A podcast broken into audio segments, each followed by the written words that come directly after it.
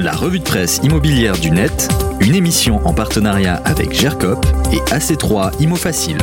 radio-imo.fr Bonjour, on commence cette revue de presse avec cette bonne nouvelle qui cache une forêt de mauvaises. Quand même, les prix vont baisser dans certaines grandes villes en 2023. Pour comprendre euh, cette info, on lit nos confrères du Figaro.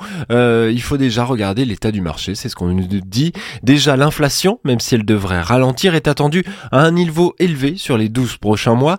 Conséquence, les taux de crédit vont a priori continuer d'augmenter. Et de l'autre côté, les taux IMO en hausse devraient plomber les ventes, comme nous le dit le journal, d'ici un Meilleure Agence attend donc à ce que le nombre de transactions repasse sous la barre du million à 950 000 environ. C'est très loin des derniers records. Un recul du nombre de biens à vendre qui devrait pousser les prix à la baisse de quelques points. Ainsi, à Paris, Meilleur Agent envisage une diminution de seulement 3% des prix sur un an. Il devrait aussi reculer d'ici 12 mois de 2% à Lyon, 1% à Bordeaux ainsi qu'à Toulouse. Globalement, les 10 plus grandes villes de France ne vont pas toutes voir leur prix baisser.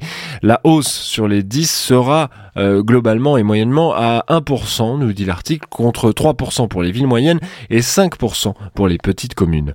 Dans Paris, on bat des records cette semaine. C'est dans le Parisien qu'on peut lire cette vente au 150 avenue des Champs-Élysées.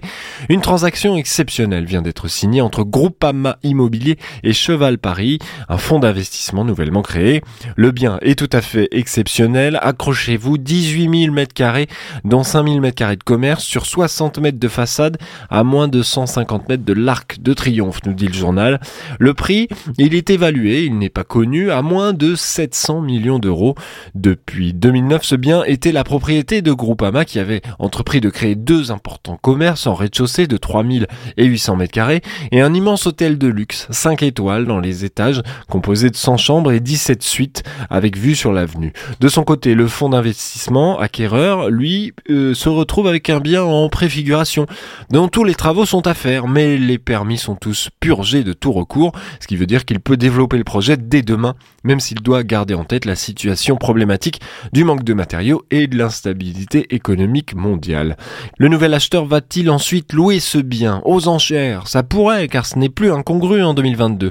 Nos confrères de Capital rapportent euh, cette entreprise qui loue aux enchères des biens immobiliers, et ici c'est pas le plus offrant qui ramasse, ce sont les propriétaires qui fixent un loyer de base qu'ils souhaitent, et les potentiels locataires font des enchères, soit plus, soit moins élevées, mais toujours dans une limite de 20% autour du prix de base voulu par le bailleur. Le but, faire comprendre aux propriétaires que leur demande est parfois trop élevée quand ils se retrouvent avec des enchères en deçà de leur demande. En moyenne, la plateforme locative dit que 7 biens en location sur 10 partent au plus offrant quand d'autres se répartissent sur des profils plus en adéquation avec ce qu'attendent les propriétaires, comme une famille qui resterait sur un temps long plutôt qu'un cadre supérieur par exemple euh, qui vivrait seul dans un appartement. Vous retrouvez tous les détails, tous les articles, tous les liens sur le podcast de la revue de presse de Radio Imo. Très bonne semaine. La revue de presse immobilière du net, une émission en partenariat avec GERCOP et AC3 Imo Facile.